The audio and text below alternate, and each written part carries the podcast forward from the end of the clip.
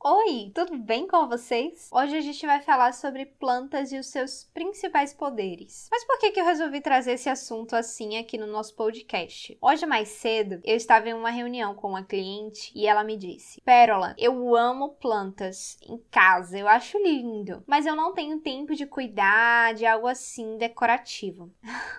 Foi uma longa reunião. Tivemos uma conversa para ressignificar o uso das plantas para ela. Dona de uma vida agitada, ela preza por tudo que seja prático e funcional, como a maioria das pessoas hoje em dia. Mas ela sente uma falta de vida, de conexão dentro do apartamento. Agora que ela já sabe que praticidade e funcionalidade não andam separadas do verde no espaço e que as plantas não são meramente decorativas, eu resolvi trazer para você também como trabalhamos essa ressignificação. Quem sabe você também não precise dessa reflexão por aí do outro lado. Sim, claro que as plantas são sinônimos de beleza. Elas nos conectam com a natureza e nos presenteiam com suas flores, folhas no ambiente. Mas elas trazem muito mais benefícios do que muita gente pode imaginar. Eu vou citar, por exemplo, alguns dos principais benefícios que eu trouxe também para minha cliente, tá bom? As plantas, elas purificam o ar. Elas absorvem absorvem o gás carbônico e funcionam como uma espécie de filtro. Então, se você tem uma daquelas ites, como eu costumo falar, sinusite, rinite, etc., você já vai pensando em ter plantinhas por aí, combinado? Elas vão te ajudar muito. Um outro ponto é que elas refrescam os espaços. Além de filtrar, como eu falei, elas absorvem a umidade e garantem um conforto maior quando se tem temperaturas mais elevadas. No calor daqui de Salvador, na Bahia, então, ah meu Deus, são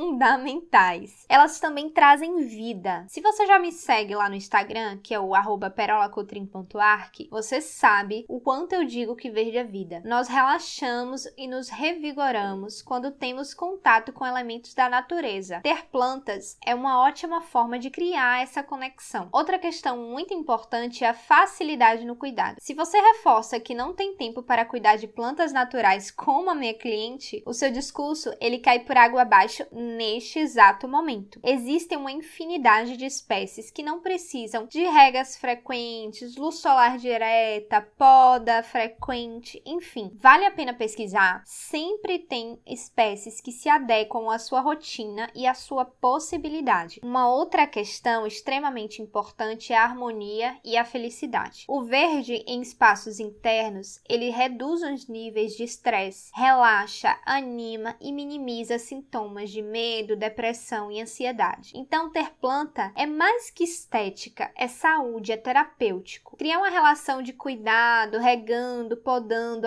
acompanhando o seu crescimento e suas fases, traz uma sensação de paz e recompensa imensa. Vale a pena experimentar. As minhas aqui em casa têm até nomes, todas elas. Espero ter ressignificado para você como fiz para minha cliente. A nossa casa, ela merece todo o cuidado e amor que só nós mesmos podemos dar. Experimente ter uma casa com alma junto comigo, combinado? Até a próxima!